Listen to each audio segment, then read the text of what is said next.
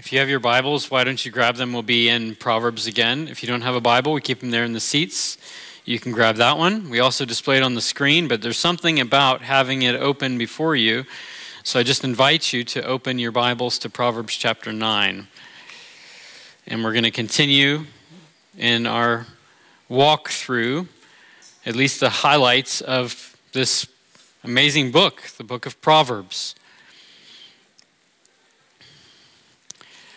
So let's read. We're going to read all of the chapter. I'm going to read all of the chapter 9 to you, and, uh, and then we're going to walk through it. It's not very long, it's 18 verses. But here's what the Word of God says it says, Wisdom has built her house, she has hewn out seven pillars. She has slaughtered her beasts, she has mixed her wine, she has set her table. She has sent out her young woman to call from the highest places in the town. Whoever is simple, let him turn in here. To him who lacks sense, she says, Come, eat of my bread and drink of the wine I have mixed. Leave your simple ways and live and walk in the way of insight.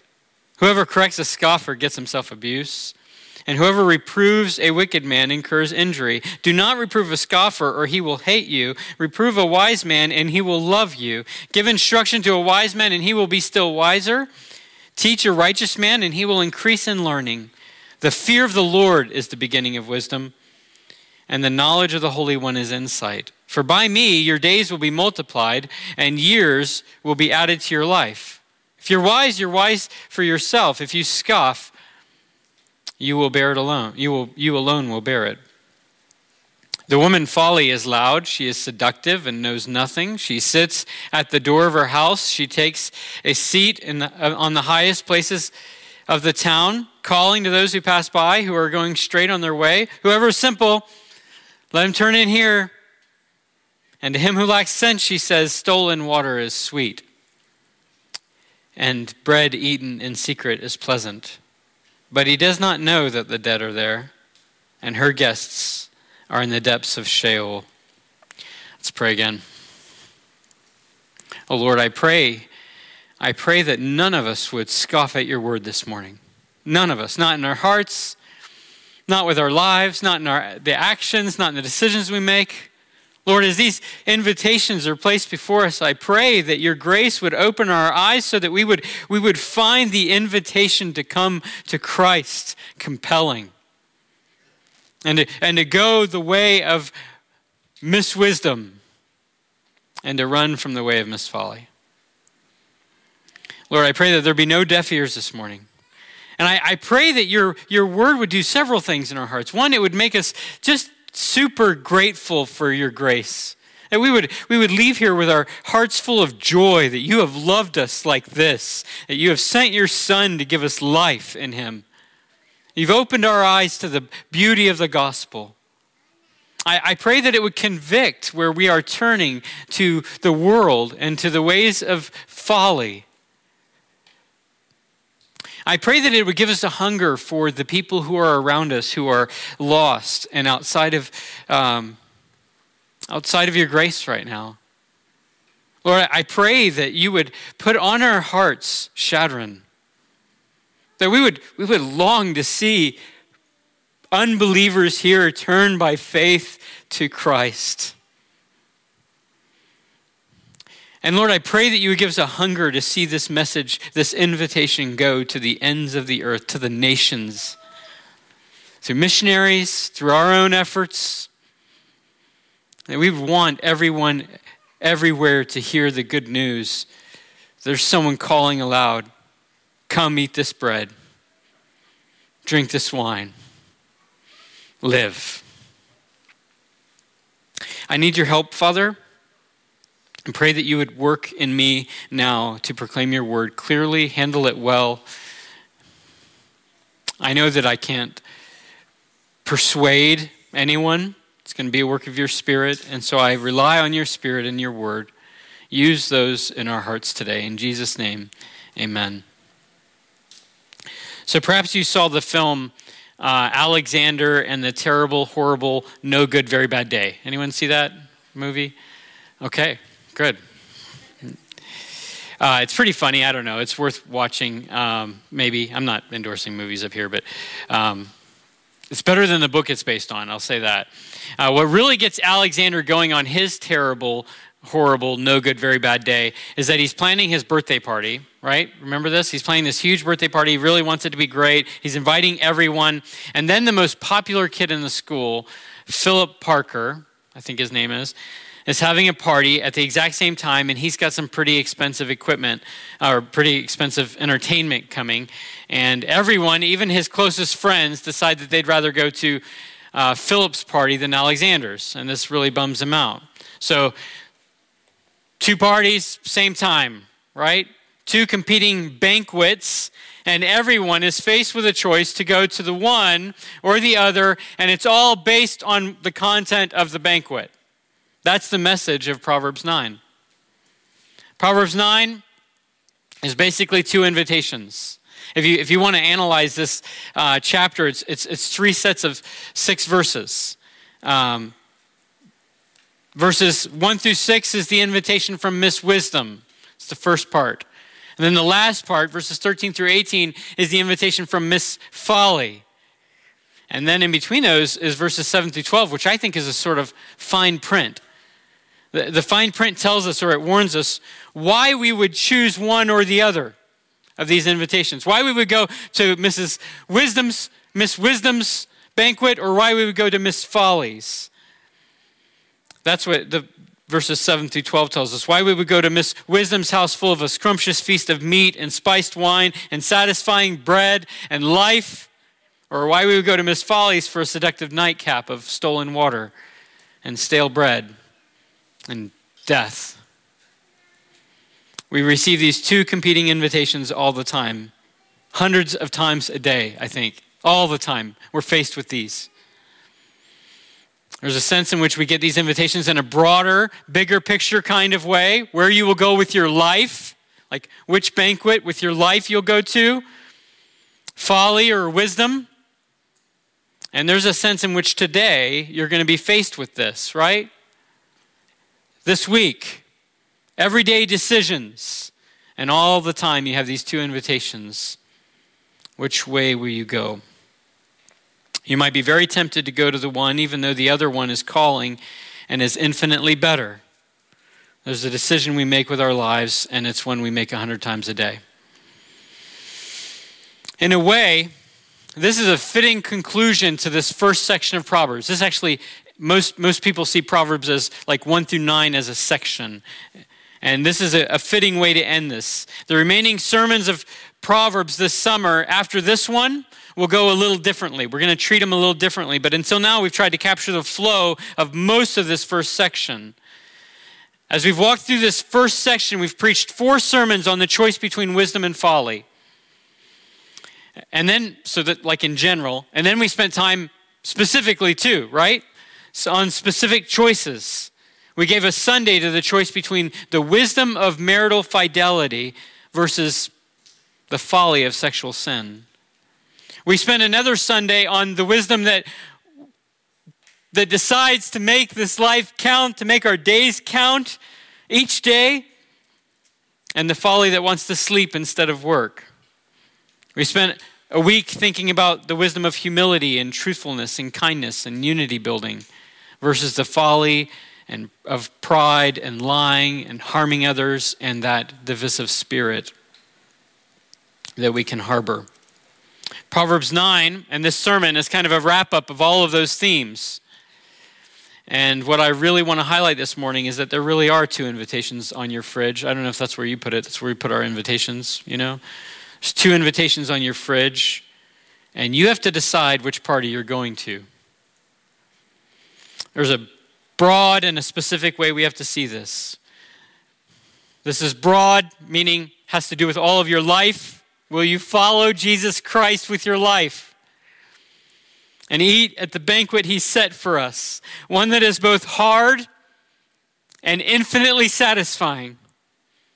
Or will you head to Mrs. Folly's, Miss Folly's house on a trajectory away from God, a party that seems fun for a while but ends in death? That's the broad question. The specific questions come up all day long in so many small ways. The message of Proverbs 9 isn't primarily a one and done thing. This has to do with the many decisions we make every day. So the specific question is which invitation will I accept today, this evening, tomorrow? And the broad ones with my life. So let's begin by unpacking these two invitations. There's a feast prepared up at Miss Wisdom's house. That's the picture here. So just picture it. You can see it in verses 1 through 6. The writer's really making a contrast, even in the way he sets this up. There's a house, she's built a house for this, right? She's hewn out seven pillars. I mean, this is, there's a lot of work that went into this feast, this party. This is a, and this is absolutely a time tested and established banquet. Later on, when we get to Miss Folly's invite, there's no building, no work. She just assumed her place in the city and she yells a lot. And that's how sin and righteousness are contrasted. One, one is the way, and it's established by God, and the other is a departure of the way, a cheap imitation of that way. One way sin grabs our hearts is that it appeals to a penchant for that, that something new and innovative and enchanting. And there's this anti establishment vibe in many of us that really digs that. I think that's why many people abandon the church. The, the, the old thing is old, and I want something new. It's not new, sin's not new, but that's what we think. Well, Miss Wisdom has established herself in wisdom with a lot of work. Note that, uh, that she's the one who's done this work. And note with me also that it's all done. Miss Wisdom is not inviting us to come help her build the house. She's not saying, hey, come help me hew these pillars. Help me slaughter this animal for the feast. Help me bake the bread, mix the wine. It's all done by her. And she invites us to come and enjoy and rest in her work. And I hope you know where I'm going with this. It's, it's really good news. The work, friends, is done. Christ has established the house, as it were, with his substitutionary death, dying in our place, satisfying God's wrath against sinners like you and me, rising in, again in triumph and life. Jesus has done the work, and it's, and it's done. The invitation of the gospel is not that you would come by and help Jesus. The invitation of the gospel is to come and rest in his work, the work that he has done, and then enjoy the savory benefits of his work the feast of meat and the mixed wine and the bread of life. This is grace. God has thought of everything we need, too, in this grace. Everything. Notice the thoughtfulness of verses 1 through 6. This mixed wine means that she's mixed in spices to make it all the more enjoyable. There is meat at this feast. And by the way, that ought to just seal the deal right there for us, right? There's meat at this feast. Miss Folly's not serving meat. this is a good place, a good feast, and better than anything the world has to offer. In John 10:10, 10, 10, Jesus said, "The thief comes only to steal and to kill and to destroy." I come, I came that they may have life and have it more abundant and have it abundantly. This feast is abundant life. Miss Wisdom is not inviting you to Mickey D's or to a life that is less in any way than what the world offers. She's inviting you to come and sup and be satisfied forever. Look with me at verse 3. She has sent out her young women to call from the highest places in the town. Now, I'm sure that's in contrast to Miss Folly, who simply yells. Perhaps we can even see more grace in this, though, than that. Miss Wisdom wants her invitation to be heard. And so, what does she do? She sends out responsible people to take this message everywhere so that everyone will hear it. I mean, isn't that a picture of what God has commanded with the invitation of the gospel? I mean, Jesus said in Mark 16 15, go into all the world and proclaim the gospel to the whole creation. I don't think that's different from what Miss Wisdom sending her people to call from the highest places in the town. I think it's all the same. God's grace is seen in the way He has spread the invitation the invitation to dine at His house forever through the person and work of Christ. And He has commanded that to be proclaimed everywhere. We have been called to pass out the invites, as it were. And you, friends, you are recipients of that grace. You've, you've heard the invitation. You've, you've heard the gospel preached. You're hearing it now. And whether or not you believe it or reject it, God has shown you the grace of the gospel being preached to you. You, you were born in a place where the gospel be proclaimed. Many of you grew up with parents who, who told you the gospel. You've been in churches where the gospel has been preached. That is God's grace to you. He has not left you in darkness.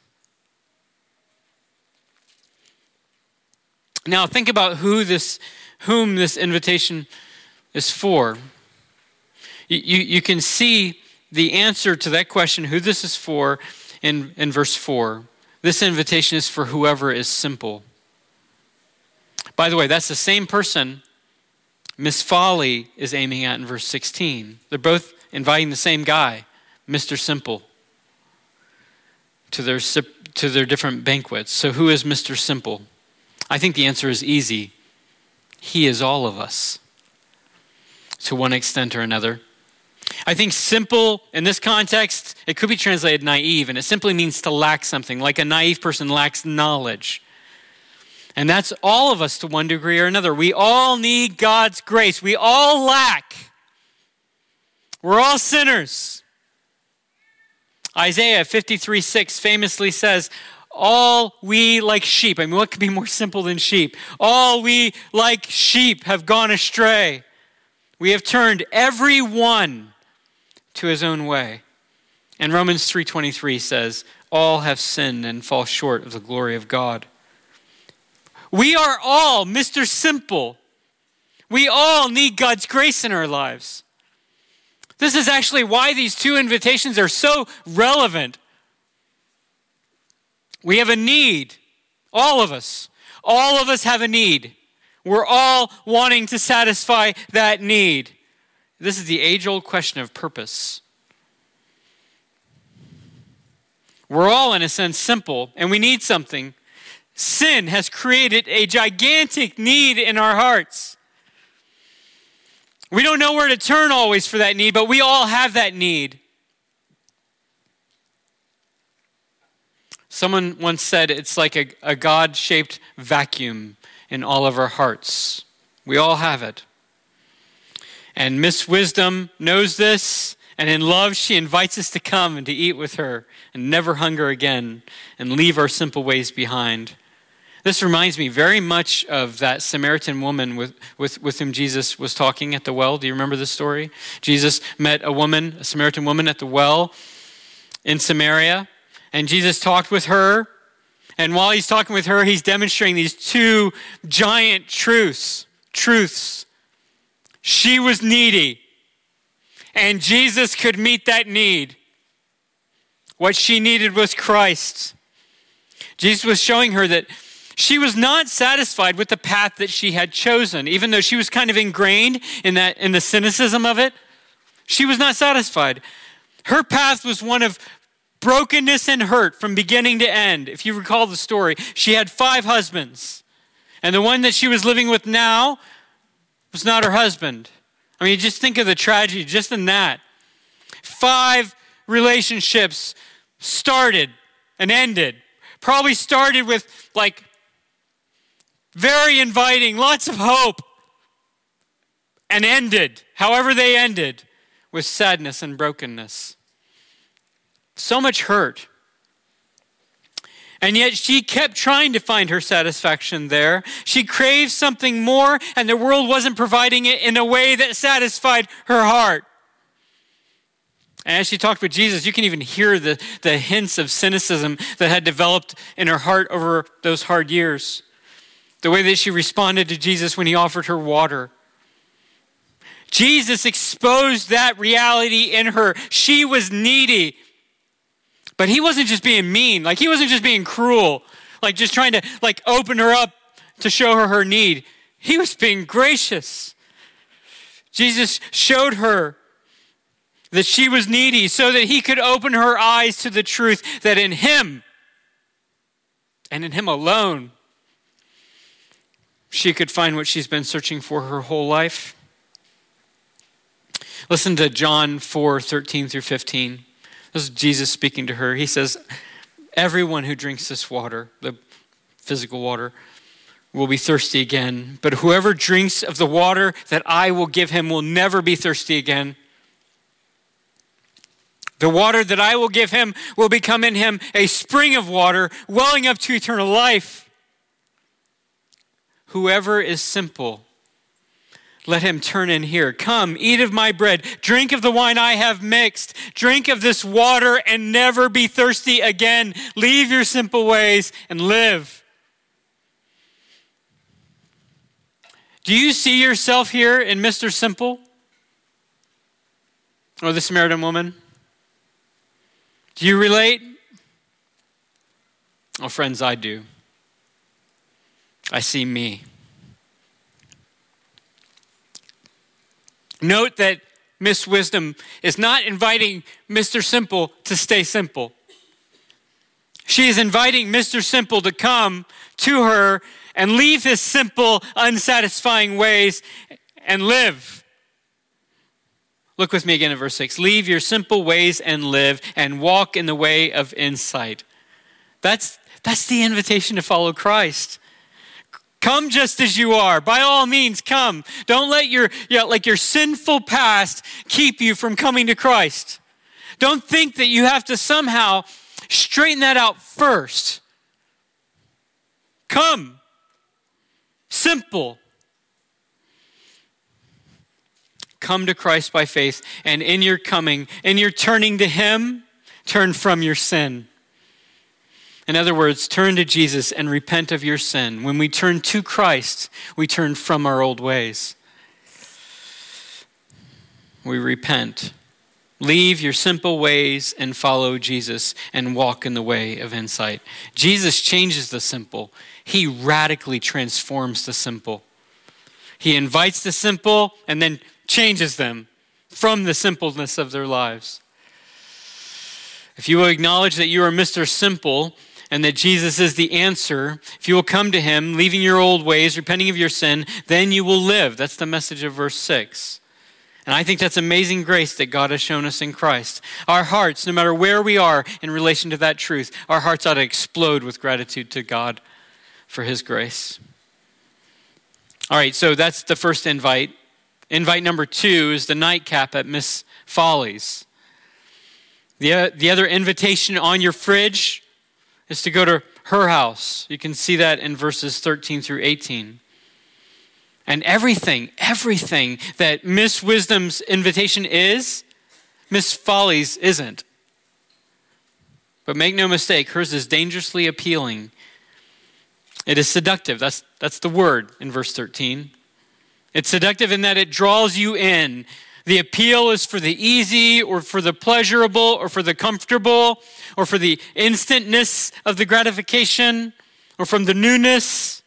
And all of it appeals to us and sometimes very strongly. She is seductive, she is appealing.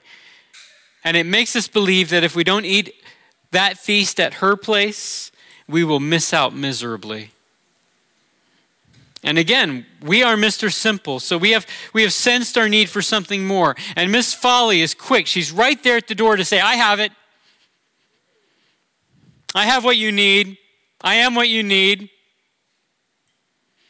Verse 17 says, Stolen water is sweet. And you know, there's a bit of truth in that. That's, that's, not, that's not a full blown lie. It's a lie, but it's not a full blown lie. Stolen water does seem sweet to us at first. The deception is not that it's not sweet at all, but that it's not always sweet or sweet forever. Stolen water is sweet for a time, and then it is exceedingly bitter.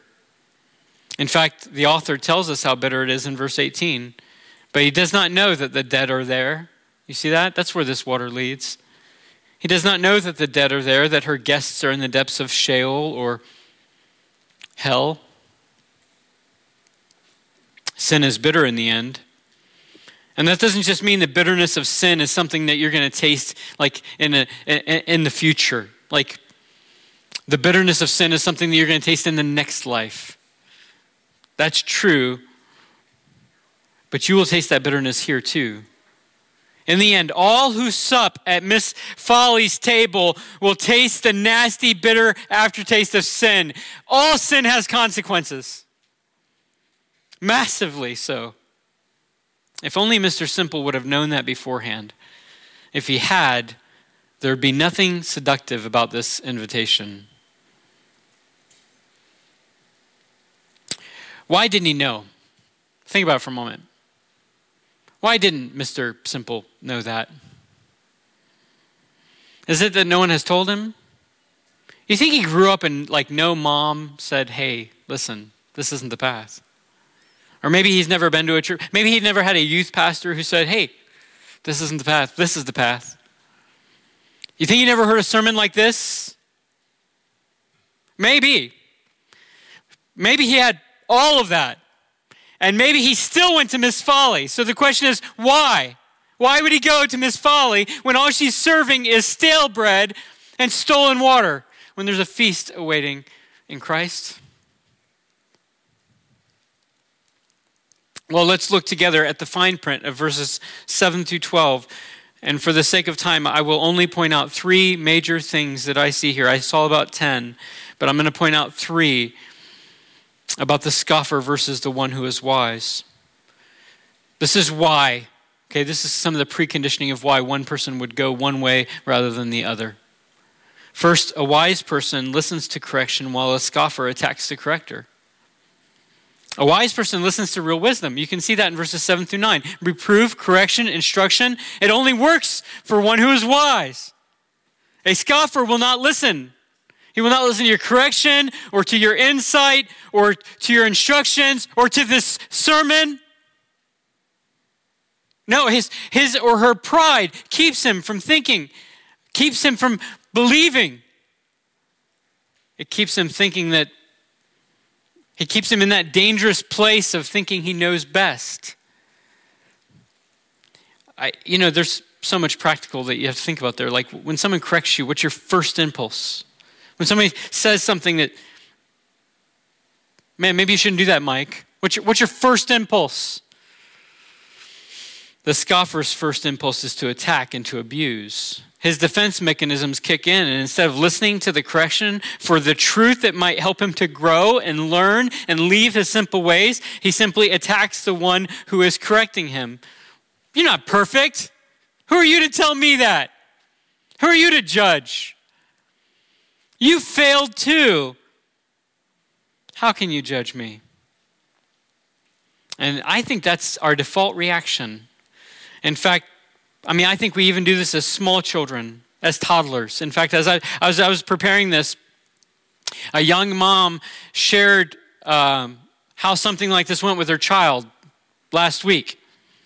One day she was impatient with her toddler daughter. daughter. Daughter's a toddler.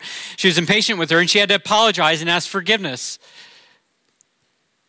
And she explained to her toddler that impatience is sin and that she was sorry for that sin. She's telling her, I'm, I'm sorry that I, I sinned like this against you. Would you forgive me? It's good mom moment right there, right? Like, well done. The next day, the mom was correcting her daughter for something totally unrelated. And you know how her daughter responded? Mom, you sinned against me yesterday. you see, folly is bound up in our hearts as children. Because of our sin and because of the fall of Adam, there is a predisposition to scoff when we should listen. I think that ought to be a warning to us, a huge warning. I think it's here as a warning to us. You are predisposed to scoff when you need to listen.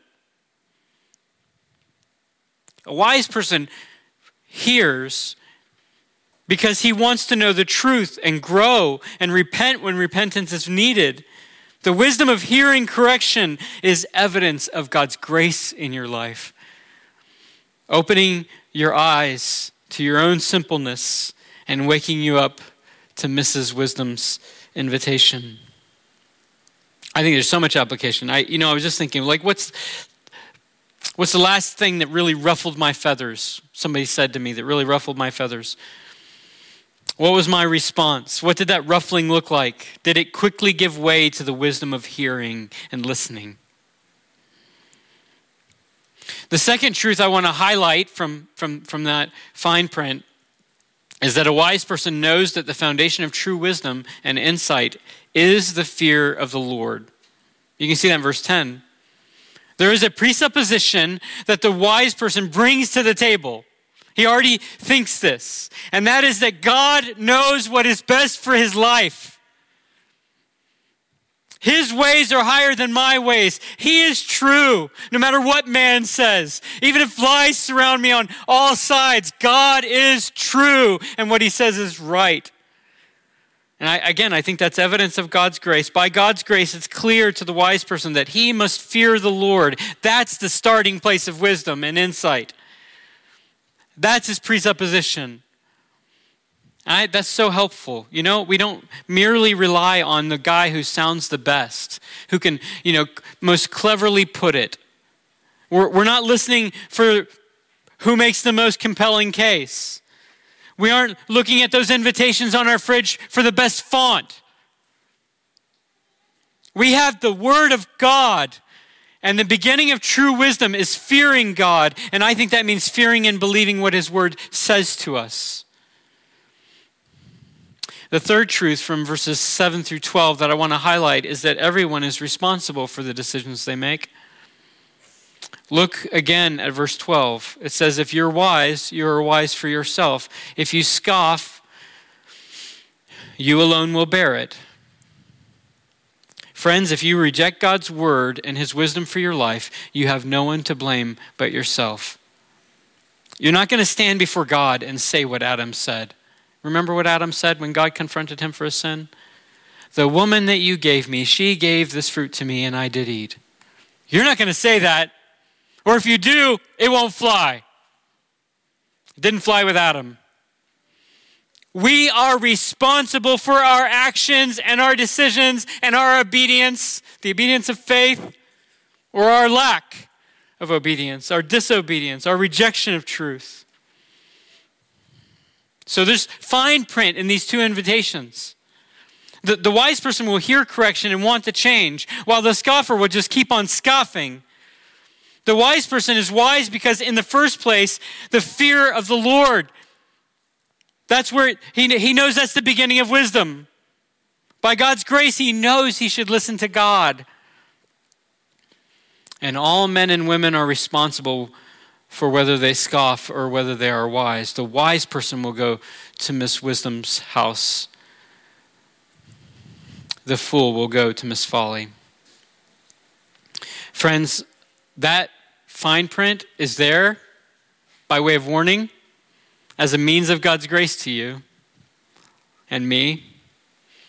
I think it's a means of God's grace so that we might turn to Miss Wisdom and reject Miss Folly. Warnings are a means of God's grace. Will we hear that warning? As I said, I think that there are broad and general ways and smaller, specific ways to apply Proverbs 9. So let me do this as I try to wrap this up, okay? Let me, let me begin with specific the specific ways and just move to the broad. Let me just offer a couple of totally made up scenarios to give you an idea of how you can apply this in the hundreds of different ways that you should apply this in your life, okay? Even this week. So let's say you're working on your taxes and you get to a place where it would be really easy to fudge just one little number, one little number. Miss Folly's right there seducing you, telling you how sweet the water would be for your bottom line, and how taxation's theft anyway, so it doesn't matter, right? So you don't need to be obey and be honest. You won't be checked. You can get away with this. What's one little lie that you can say was a mistake later? That's what Miss Folly's saying. Just do it. Stolen water is sweet. Again, in that moment, you have two invitations. Two invitations. Miss Wisdom's is better. Okay, let's say totally different scenario. Let's say you're home alone at night in your dorm, no one's around.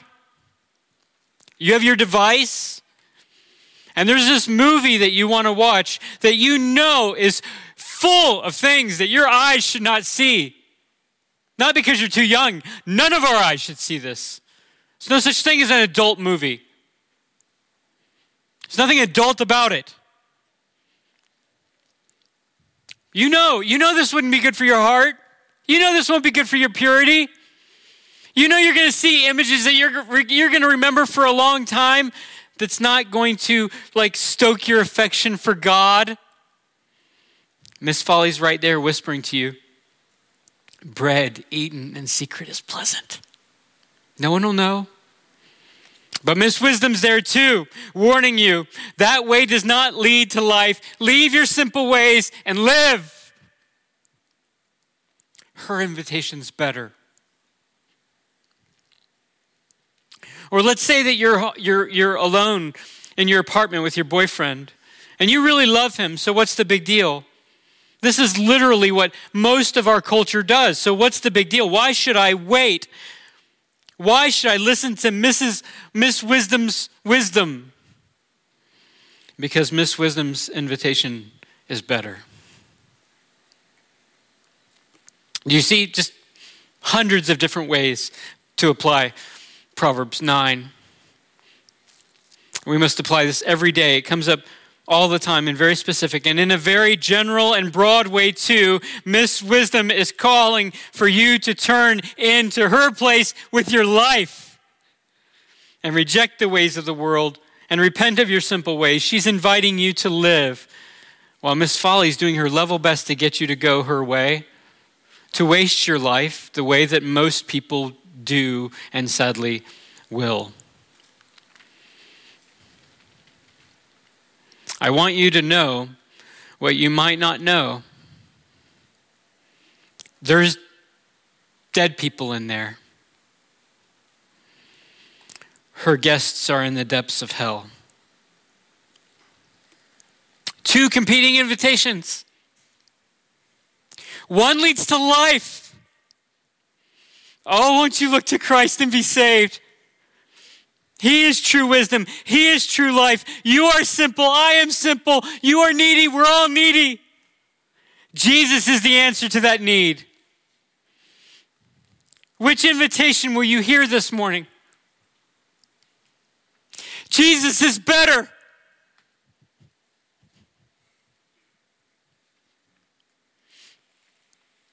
I'm going to pray and just close in a moment, but I just want to tell you that if if this has struck a chord with you, those guys who stood up in the beginning, the elders and the deacons, if this has struck a chord and you want to talk to somebody, go talk to one of us. I'd be happy to talk with you. Any of those men would be, or others here. We'd love to help you see the way of Miss Wisdom. We'd love for you to see this invitation, to turn in there. Love to talk to you. The invitation is open for you to come see us after the service. I'll linger just a bit. Jesus is better. Do you believe that? Let's pray. Father, I do ask that you would open our eyes by your grace to the invitation of Miss Wisdom. That we would not look for another moment with longing towards the empty path of Miss Folly in all of our ways, Lord, we want to turn to you. We want to believe. We want to trust in Christ. We want to make our lives count for your glory. We, not, we want not to waste this life. Lord, I, I pray, I pray for us as parents, those of us who have children that we're trying to disciple in the Lord, I pray that you'd help us to help our children see this truth that Jesus is better. I pray that we would set our hands to the plow of helping our children see that and believe that. And Lord, I pray that all of us as believers would, would, would, would want to help our neighbors see that, as well as the nations. That this invitation would go out. That we would, we would shout it. Whoever is simple, let him turn in here.